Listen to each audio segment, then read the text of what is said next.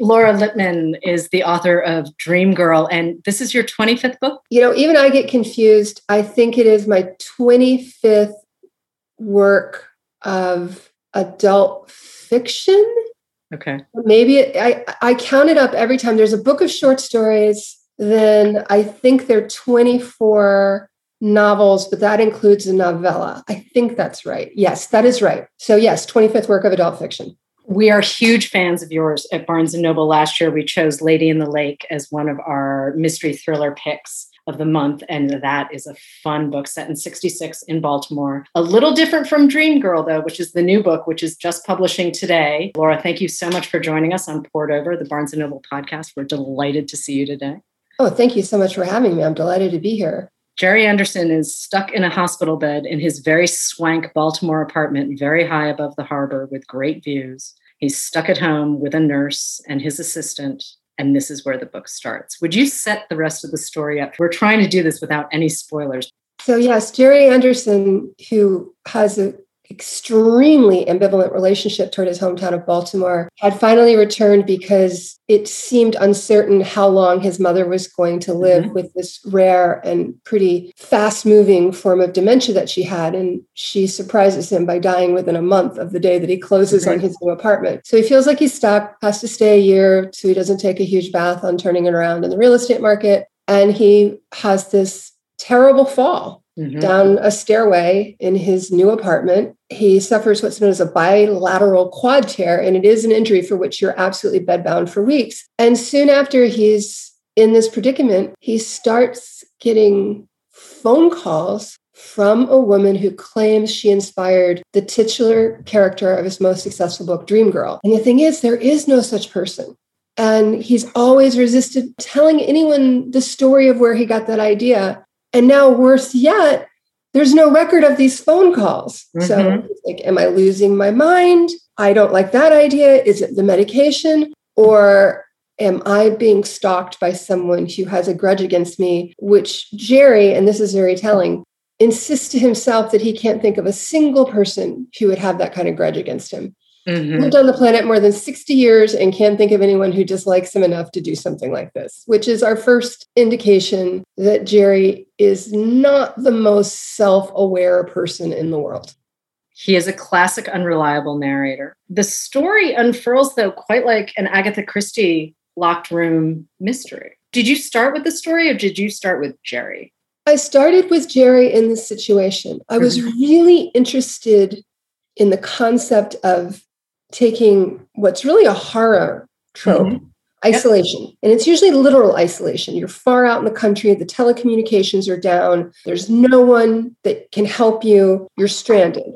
And it seemed to me that in the modern world that people in big cities were more isolated than they realized. And that if you were stuck at home, even if all your telecommunications work, even if there are people coming and going in your apartment, you're going to quickly find out just how small your world is. And for Jerry in mm-hmm. particular, his mother has died. He's been divorced three times. He doesn't seem to have any close friends. There were mm-hmm. close friends in college that mm-hmm. neither one is available to him anymore for good reason. And he's not necessarily lonely, but he's definitely alone. And he's very vulnerable as a result of being alone.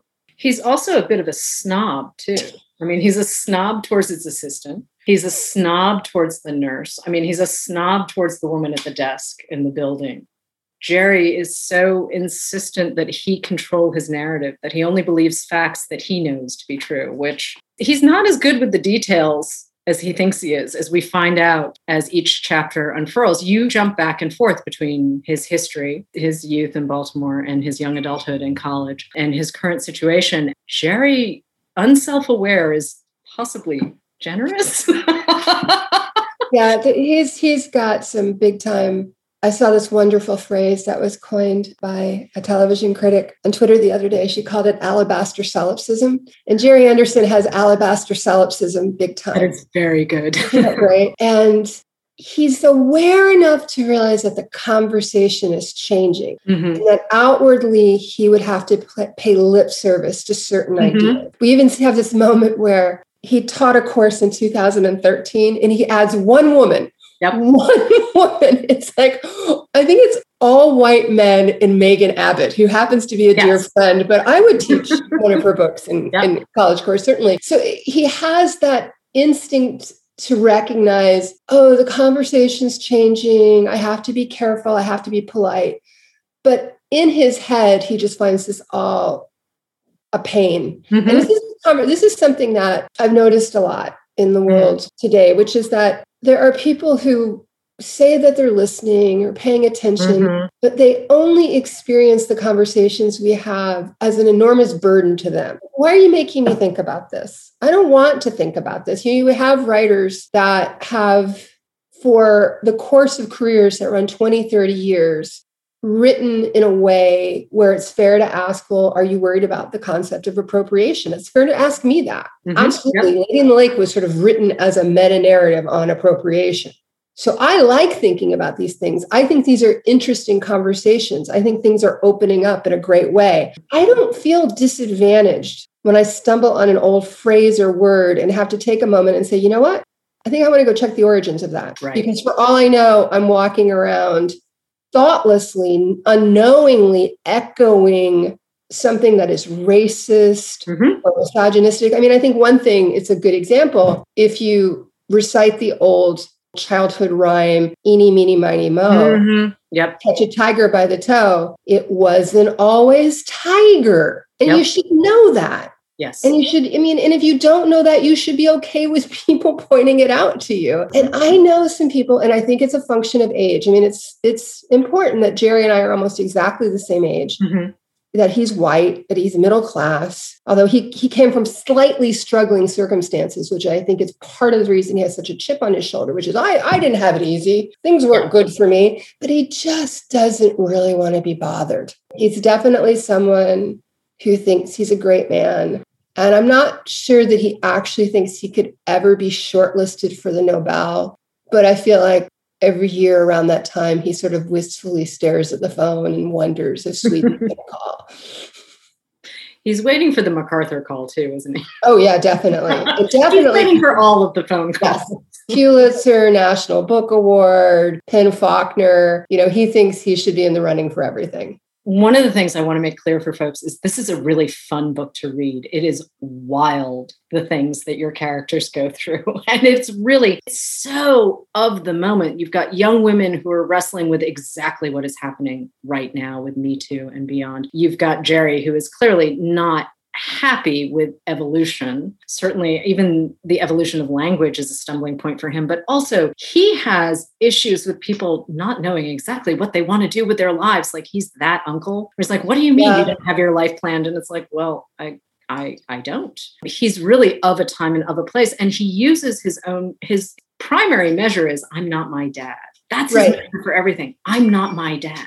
And for a 60 year old guy, he's really kind of well, he's a little bit of a stick in the mud. Yeah, he's you know that's and that's a pretty low bar. His dad was a bigamist who cheated right. on his mother and had two families. So just trying to be better than your dad isn't that impressive. I mean, Jerry definitely has big boomer energy. Mm-hmm. Oh, yes. very much a generational book. And I feel grateful because it happens that I have a lot of really young friends.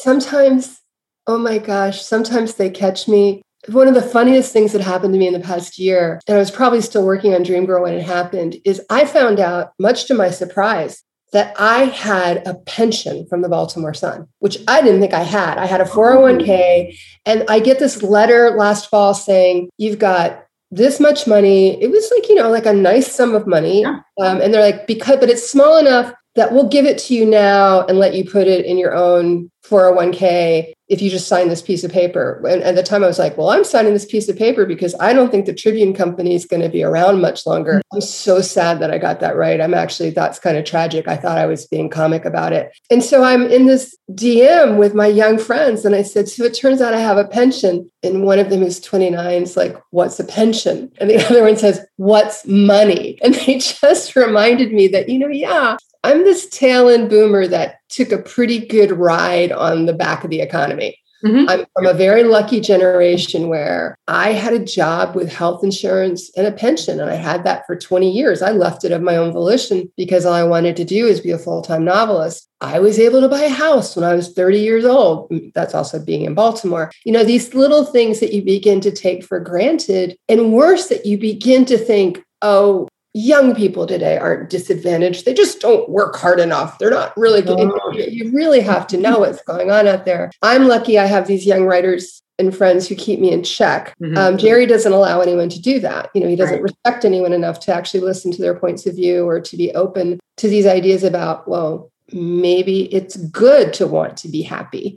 maybe it's interesting. I mean, he's always had a job that gave his life meaning. He spent mm-hmm. his entire life teaching and writing and doing what he wanted to do. And it doesn't even occur to him how very lucky he is.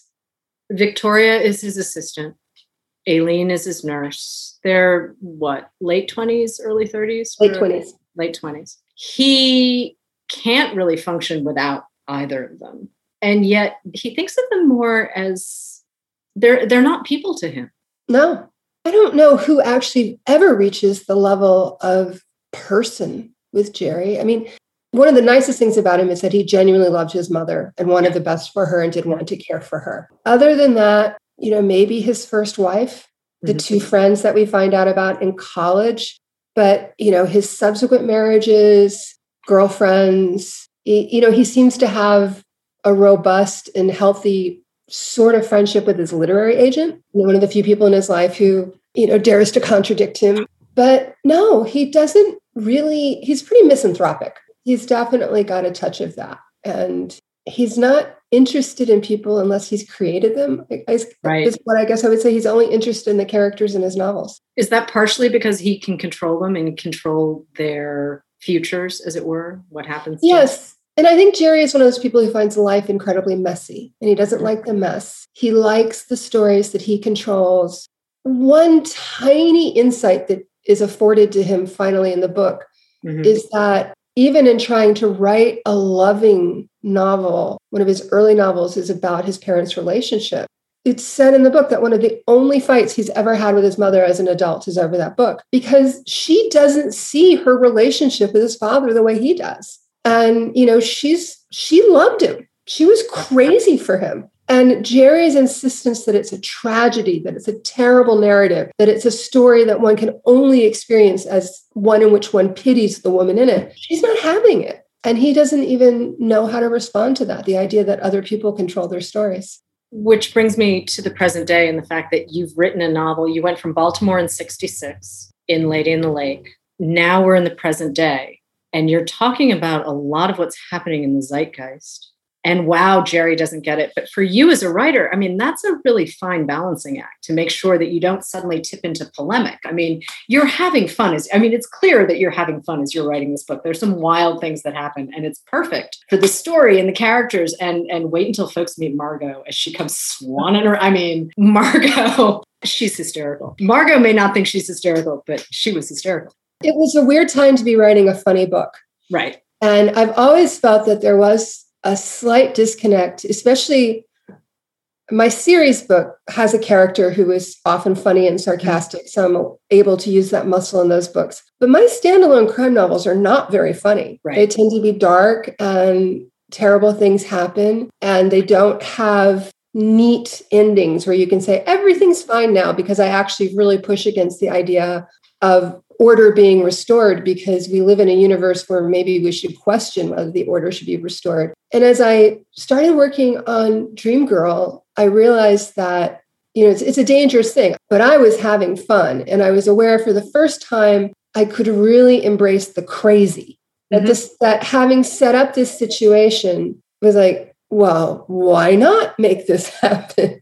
Why wouldn't this happen? Why wouldn't this happen next? And to just sort of look at these people and the situation that they were in, it, it made sense to just take it bigger and bigger and bigger and make it kind of, you know, loony. And I had enormous fun. But, you know, the whole thing about, I mean, I, I'm so gratified that people find the book timely and it seems to be speaking to the moment. It had to be set in 2019 mm-hmm. because you know, the pandemic kind of called my bluff on clearly before the pandemic. So let's give it a year, let's say when it is. And I happened to be working on a piece for a newspaper in the UK today, and I pulled up my own manuscript. Cancel culture is mentioned exactly one time. Woke is never used except as a way of saying someone has left a state of sleep. And there are two mentions of Me Too. So it's not heavy on the page. And I think, again, Jerry just sees these things as inconveniences, things that make him have to pretend to feel and believe differently than he does, mm-hmm. but he hasn't been changed by it. And I, I think maybe that's what feels timely is Me Too unfolded in late 2017. And we were, you know, a lot of us were so excited and we thought things are really going to change. They haven't maybe changed as much as we would hope.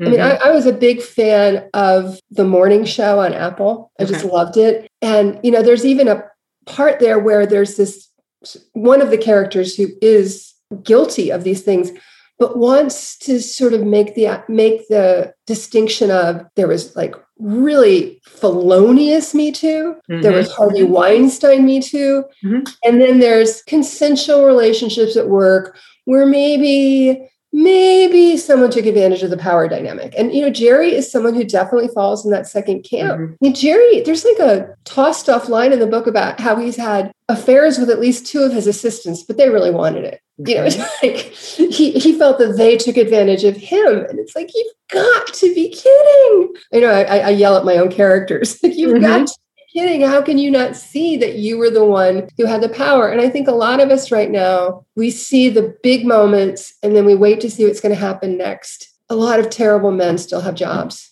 A lot of terrible men have received mild punishments and been reinstated. And I think that was all bubbling beneath the surface while I was writing in 2019. The, the glow was off. Yeah. The glow was off early 2018 when we really thought the reckoning had come for so many of these bad guys. And what's really important to Jerry, too, is he really needs to be seen as a good guy. It's really important to him that he's the good guy, that when things go off the rails, I mean, he he has a situation at work where, you know, the powers that be come to him and they're like, dude, what did you do? And he sort of dismisses it and says, Well, I'm the victim here. She threw mm-hmm. herself at me. And then on top of it, he threatens to leave. And so they back off. And this is, you know, taking place. It's, it's so long ago that I, it's just right. absolutely credible that the male head of a department would be like, "Oh, you say it didn't happen that way. You say it was totally consensual, yep. and now you're threatening to leave." Like, "Oh, wait, you know, never mind. It's he said, she said." You know, which was pretty true mm-hmm. to my experiences in the workplace. I mean, I was I was sexually harassed in a very kind of creepy, indirect, unintentional way at the Baltimore Sun. It was post Anita Hill, and it was in the late '90s. And I remember when it was all over, and nothing happened by the way. Nothing no, happened i mean everybody got talked to and everyone was mm-hmm. reminded we don't send messages like this on the computer at work. I remember sitting in the executive editor's office at the baltimore sun and he was basically trying to convince me that the man who had written this really gross and offensive computer message about me well he was just a neurotic genius. He's, he's like so he's harmless because he's a mess he forgets to brush his teeth some days. He sees a therapist three times a week. And like all of this is supposed to mitigate mm-hmm. what has happened. And I just sort of, you know, and then at the time I I nodded and and said I wasn't asking for any more redress. I, I, was a really strong union member. And mm-hmm. I remember talking to my union rep saying, No, I understand you have to represent the two men who are involved in this. That's mm-hmm. how the union works. I'm totally cool with that. They have rights and there are procedures and there's a system and it has to be followed, even if I'm the person who's been hurt in this. But it was still just the craziest thing. And it's still going on. We're still being asked to sort of make allowances, but it's almost always for white men. Mm-hmm are saying, but he's a genius. There's so many women I know with stories. I mean, we were just complete barbarians in the 90s. And and it's like you said, we're we're feeling like we're about to turn a corner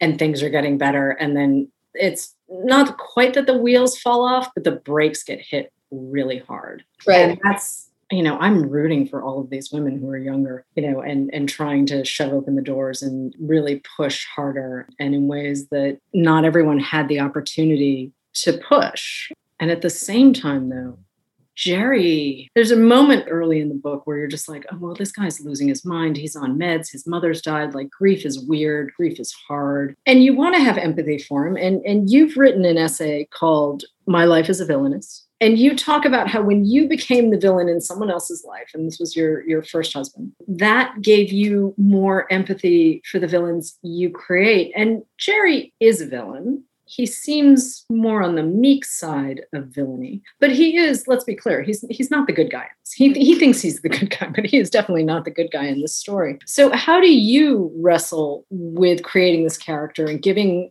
an authentic voice to this character because your dialogue is fantastic. Thank you. Well, you know, that's my job. My job is that I have to have full empathy for every character in the book. Right. And if I don't, then I failed. It's okay if readers don't feel the same way fact, I think Jerry is a very dangerous kind of person because he's so sure that he's good. I mean, being sure that you're good is a way to set yourself up for doing really terrible things to other people because you've already decided you're good. So, therefore, what you're doing is principled, it's the right thing, and other people aren't good. So, you know, that's just the problem. I did have empathy for Jerry. That I mean, you could have empathy for someone without liking them. And I think we sometimes forget that option just because we have empathy and we see the full person and we understand the things that have formed them. That doesn't mean I want to be his friend. I wouldn't want to be one of Jerry Anderson's three wives for sure. That sounds to me like a really bad deal. I wouldn't want to work for him. I mean, it's pretty obvious when I send my series character into the book that in some ways she's a mouthpiece for me. Mm-hmm. Because of course Tess is the closest thing I've ever written to an autobiographical character. And when he gets to the point where things are getting so crazy that he's like, I think I'm going to need to hire a private eye. Oh, look, here's this striking woman who's been profiled in Baltimore Magazine. I shall summon her to my apartment. And she just straight up and says,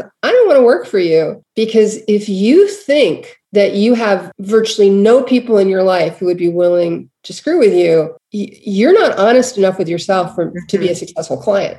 I can't work with someone who's that unself-aware because you can't help me. And you know, she she walks out. That's that. It was a nice moment though to see Tess come back. I was like, oh my, hello. I wasn't expecting this. This is Oh, it's a really small town, Baltimore. I'm beginning to understand that. Can we talk about literary references for a second? Because this is also this is like Easter egg after Easter egg after Easter egg. There's everyone from Sharon Olds and John Irving, and let's see, uh, Evelyn Waugh makes a an appearance. Uh, Francine Prose makes an. appearance. There is a lot of fun here. Rachel Cusk, Sheila Heti. Yeah, it's a, lot of my reading list too. Um, a lot of books that I've read and loved. I mean, I, I, I like the fact like to me, you talked about Evelyn Waugh, but he shows up, and because this is just absolutely torn from my reading childhood, The Man Who Loved Dickens, which ends up being a chapter in A Handful of Dust, was absolutely in one of those Alfred Hitchcock books. They had these anthologies of scary stories that I don't know who really actually edited them, but they would put Alfred Hitchcock on the cover. So I liked, I loved making those references you know, it, it, was so funny. My mother, of all people, who's a librarian, read the book and said, I didn't realize that you were that bookish. Like, Mom, like, how can you not know this about me? but books have formed me. I mean, I'm sure you're the same way. And I think a lot of writers are the same way. I mean, I always remember this detail from one of my favorite children's series, the Betsy Tacy books. Mm-hmm.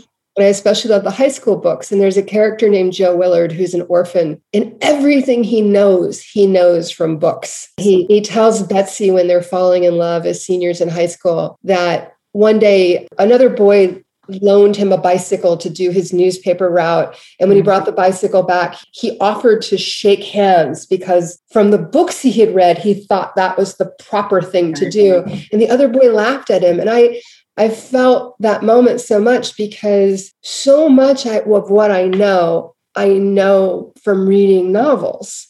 Mm-hmm. And, you know, it's like how how should a person be? I mean, I was trying to figure out the world through the books that I read. Mm-hmm. And I think I'm still doing that, frankly. Who have you been reading lately? I've been reading uh, Madeline Miller, Late to the Game. I've already read Circe and I've gone back for Song of Achilles. And these books are so beautiful. They just kind of knock me out. I had the experience when I was reading Circe. Is it Circe or Circe? I don't know how to pronounce a lot of I things. I think it's Circe. Um, Circe, yeah. I'm just, I, I should just confess, I learned to read with phonics. I grew up in Baltimore. I get things wrong so often when I'm pronouncing things out loud. So I just, I'll cop to that. But when I was reading that, I was writing passages in my journal. I was just crazy for her work. I have been rereading the biography of Elaine Stritch. that came out. Oh. It came out a year or two ago, but I just, yeah. it's a really kind of like fun book to dip in and out of. And I just, I'm very, I'm very um, enamored of Elaine Stritch's terminology for someone who might have a crush on her. She's like, he has a sneaker for me, a sneaker for me. I'm really into that. At my daughter's request, I've been reading a YA book that she's crazy about called What If It's Us? About two young men falling in love, like around college age. She's really, really into this book, and it's really, really important to her to read it. So that's what I was reading last night at bedtime. Does Jerry know that he doesn't know how to tell the truth? No, absolutely not. He he sees himself as a truthful person. I do know some people like this who convince themselves that it's not really lying if you mean well, or that it's not really lying if there's a good reason for it. Mm-hmm. There's someone in my life, I won't out the person, mm-hmm. but they are perpetually not exactly truthful when they're on their way somewhere and they're checking in about like you know i'm almost like i'm at and I, I I have challenged this person and said, you just said to someone on the phone that we were 10 miles closer than we are. Right. And the answer was, well, we should be. but I was like, but we're still going to be late. I'm like, I get really confused by this. So I do know people who are like, but if you're telling a lie for someone's own good, you know, again, if you can convince yourself that you're not doing it for ex- your own expediency or to get something that you want, but because you care about other people's feelings. And I mm-hmm. think Jerry has fallen into that trap of thinking, I don't, but I think he's also gotten to the point where he doesn't even realize how untruthful he is. That's absolutely the feeling I had. He has no idea that he's a liar. He has no, no. idea that he's genuinely sort of backed himself into a corner because he just makes bad choice after bad choice after bad and he can rationalize anything. I mean, anything. He anything. can rationalize everything and it's wild to me he also has a point too where he starts talking about if he were able-bodied none of this would happen but he's never really been a physical guy. And actually at one point even says well my second marriage was you know me being a character in a jane austen novel because i was just doing it to make sure that i was taken care of. I mean that might be the most honest thing that he says in the entire book. And he's married to an investment banker. I mean i think part of what was going on with giving someone this terrible injury and putting them in, in bed for the entire present day section of the book is that I also wanted to kind of deal with my own ableism mm-hmm. and my terrible fear of what happens if I fall down. I'm 62 years old and I'm, you know, knock wood, I'm in shockingly good health. But falling down is the game changer. You don't want to fall down after a certain age. I, I became a mom really late. So I'm an 11 year old. And sometimes we go ice skating or roller skating together. And I have to say, whatever happens, if you fall, you got to take the fall by yourself. I'm a really good ice skater. You cannot pull me to the ice with you because that could be catastrophic for me mm-hmm. even in great health it's like one bad break and one so i was I, I was thinking a lot about that it was really on my mind i'm i'm self-aware enough to realize that i have at times tended to be hubristic about my good health mm-hmm. and see it as something that i've earned but i know in my heart of hearts that basically i just you know won genetic bingo. And it's right. like, I'm just lucky. I look at my mom at 90. I'm like, thank you, thank you, thank you. You know, she's, you know, she's amazing and she's in really good shape and still living on her own and also very conscious that one fall wipes it all out. So that was a big part of it. I, I wanted to show a character being forced to confront how much they had taken for granted, just being able to get up and walk around every day. What's the one thing you really want readers to know about Dream Girl? I mean, if I only get to pick one thing, I want people to know that I think it's funny. It is. Very- okay, let's keep coming back to this, please, because it's shockingly wild. I mean, it's madcap, this book. And and I realize we've been talking about a lot of very serious subjects, but I mean, I was laughing like a hyena while I was reading this. It was so much fun. And why can't we have fun when we're talking about terrible things? I mean, laughing at this stuff is what uh, gives us space to breathe. I mean, I like really dark comedy. I've always been drawn to it. So I'll tell a story on myself, which is sort of mm-hmm. just shows how my humor lines up. When my stepson was graduating from college, and it was right around the same time that his sister was turning I do the math. His sister would have just had her sixth birthday. He's graduating from Harvard, and we're in a little restaurant in Cambridge with his dad, is me, his little sister, his mom, and my mother-in-law, who mm-hmm. at the time would have been about she would have been about 90 at the time.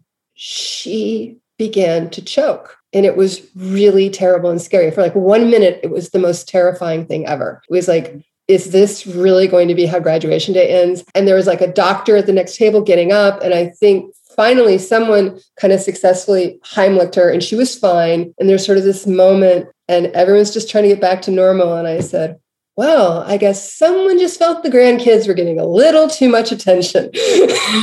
That's just me. I mean, I I'm so mean in some I, I had a boss who was terrible to me. He was a really terrible boss. He was horrible to me. I dislike him so much. And then one day someone said to me, "Well, did you hear I, you know, so and so has prostate cancer?" And I shared this information with another former employee, and he turned to me and he said, "Well, is it a is it an aggressive cancer? And I said, you know, so and so is a passive aggressive cancer. so this is me. I'm owning it, as they say. As I had said earlier, the books I've written have not afforded much opportunity to use that part of my personality, mm-hmm. to use dark humor. But suddenly I found myself in this book and I was like, okay, good. I can let loose a little bit. And it was you know, especially the last four months I was working on this book, we were we were in the pandemic. Right. It had started, and it was an escape, a respite to go into this novel where the stakes were so relatively small compared to what was happening in the world, world at large, and to just get crazier and crazier and crazier. It's a really wonderful escape. I mean, yes, there's a little bit of commentary that's happening, but how do you separate fiction from the world it exists in? Like, why would you do that? There's no point in separating the two. Right. And and you know, and I was pleased to hear you say that you didn't find it polemical because everything's coming through the characters. Right. Characters are making these points. They're thinking about the world they live in mm-hmm. and making the observations that they make. And Jerry, whatever he is, he is smart. Mm-hmm, mm-hmm. You know, he's almost funny in spite of himself in his in his crotchety old man way. He's he's he's so much older. I I can't believe we're the same age because he seems so old to me. So mm-hmm older than he should be. And, and, at one point, I found this today because I was looking in the manuscript to see where I use cancel culture. I was amused to note that Jerry doesn't really feel like he belongs with the boomer generation of writers. Mm-hmm. You're like, they're not substantial enough for him. He thinks he should be like up there with Roth and Updike, that he really belongs to that, you know, Bell. He's like, no, I'm one of those guys. Okay, Jerry yeah. Okay, Jerry. That's really okay, Jerry. You do have a moment with Twitter too in the book, and Jerry discovers what Twitter is all about. You're really fun on Twitter, I have to say. I do follow you. Can we talk about social media for a second and, sure. and where that fits in the writer's world? It seems like you've got to be on social.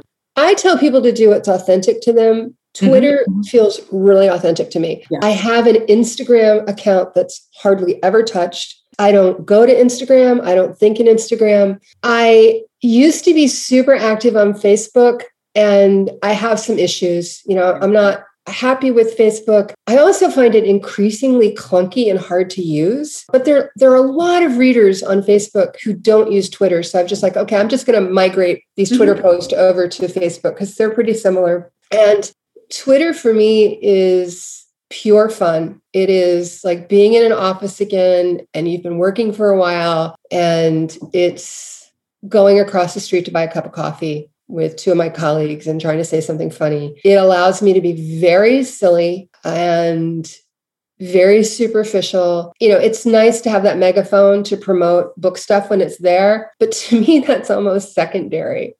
I just like to hang out on Twitter and you know you sort of think about obviously I'm part of book Twitter and I love that and I really do just you know shamelessly ask for galleys and things that I see a new book is out. I have no compunction about that. Um, I also really like reading I read a lot of writers on Twitter who are critics who write about movies and television and I mm-hmm. find those conversations really interesting. And you know I'm I'm also really interested in threads where I feel like I learn a lot. And I'm very interested in the concept of what people talk about as allyship, not only with race relations.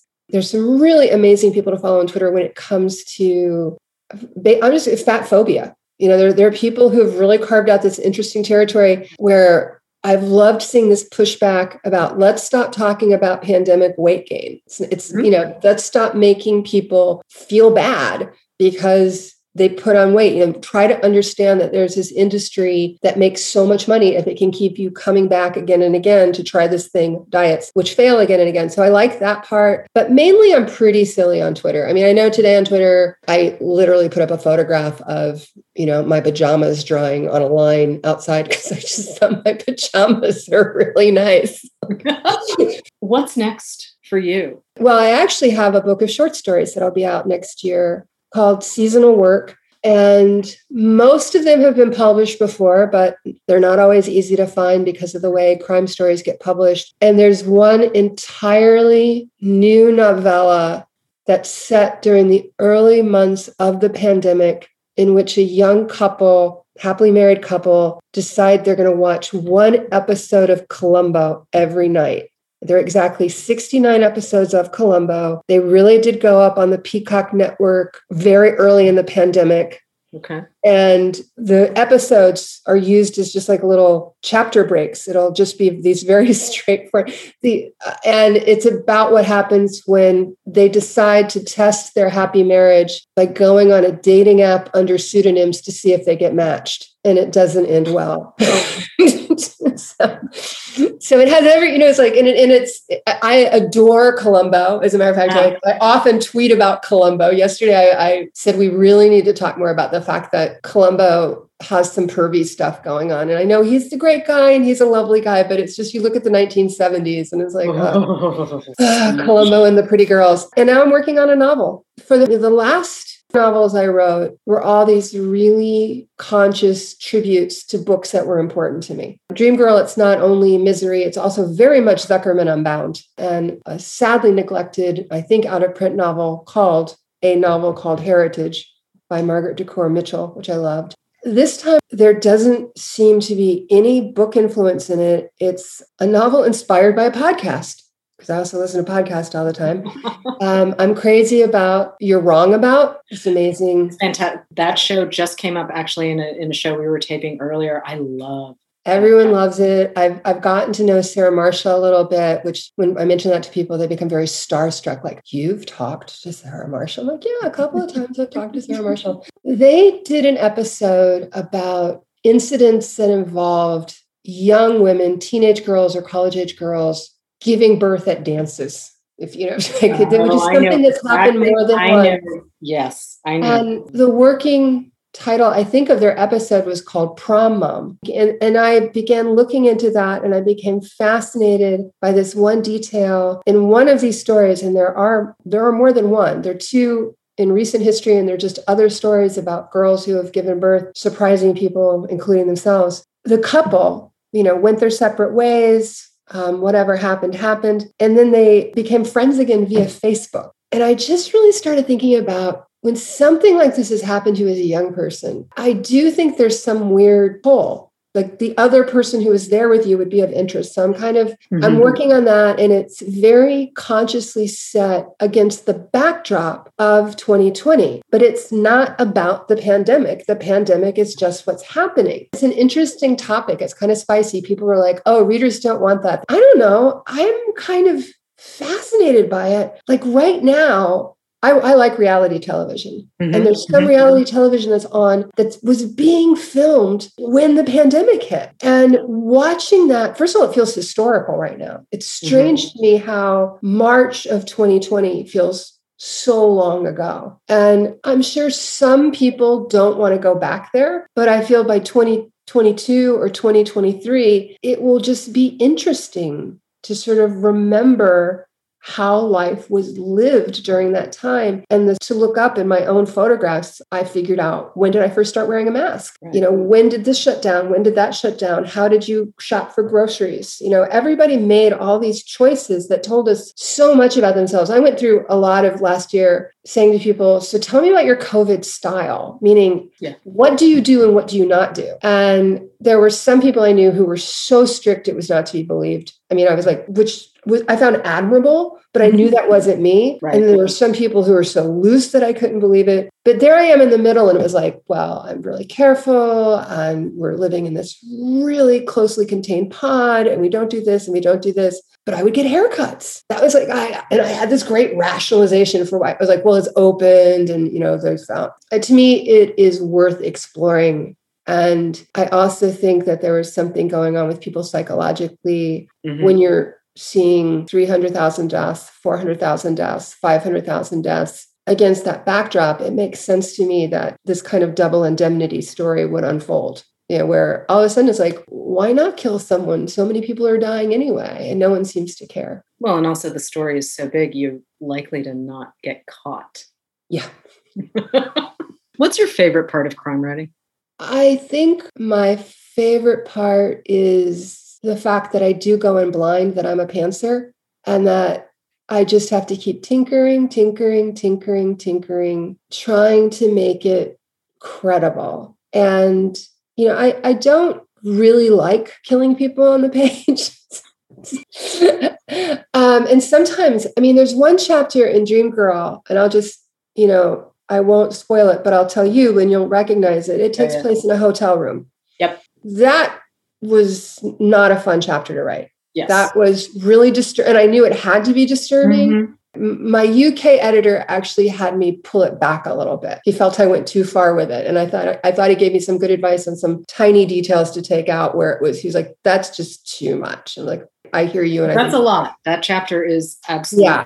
I, you know, I think my favorite thing is just really understanding my own characters. The book I'm working on, I, I was, you know, I want to struggle. I, swear to you, the day that I sit down at my laptop and I find myself saying, well, this is easy, I'm done. That's the worst thing that could possibly happen. That's when it's going to all be over for me because it should be hard to write every book. It should, it should never get easier. And I was struggling with this book. I'm like, what's wrong? I kind of know the story. I've been working on this for months and I know where people need to go and what they need to go do and what needs to happen, but something's wrong. And I, I'm constantly inventing writing techniques, exercises. So I said, you know what I think I need to do? I need to sit down and for these two main characters, I'm going to write what's known as the I want song in a Disney movie. And I'm going to just like sit here and do very stream of consciousness. And one character was like, Yeah, this is, I know all this. The second character is like, Oh my God, I've had her completely backwards. I, I just have her wrong. It's like the things that are happening need to happen, but her motivations and what she wants are so different from what I thought now that I've confronted it, I was like, this is more compelling. This is more human. I, I actually have even more empathy for her now because I Mhm. really understand what she wants. We've covered a lot of ground, which has been awesome. Is there anything we missed? Gosh. I, mean, I'm kind of prepared to have some haters when it comes to this book. Uh-huh. Uh-huh. I just feel like, I, but I'm good with that. I don't think there's going to be a lot of meh. I think people are either going to like it or they're going to hate it. and I'm cool with it. I'm totally cool with that because it should be a polarizing book in some ways. It's, it's, it's either for people or it is not for people. And I guess I'll be finding out soon how people. Laura Lippman, thank you so much. The new novel is Dream Girl. It is out today. Thank you so much for having me. This has been an utter delight. Poured Over is a Barnes & Noble production. The show is available on Apple, Spotify, and Stitcher. Please rate and review us wherever you listen to podcasts.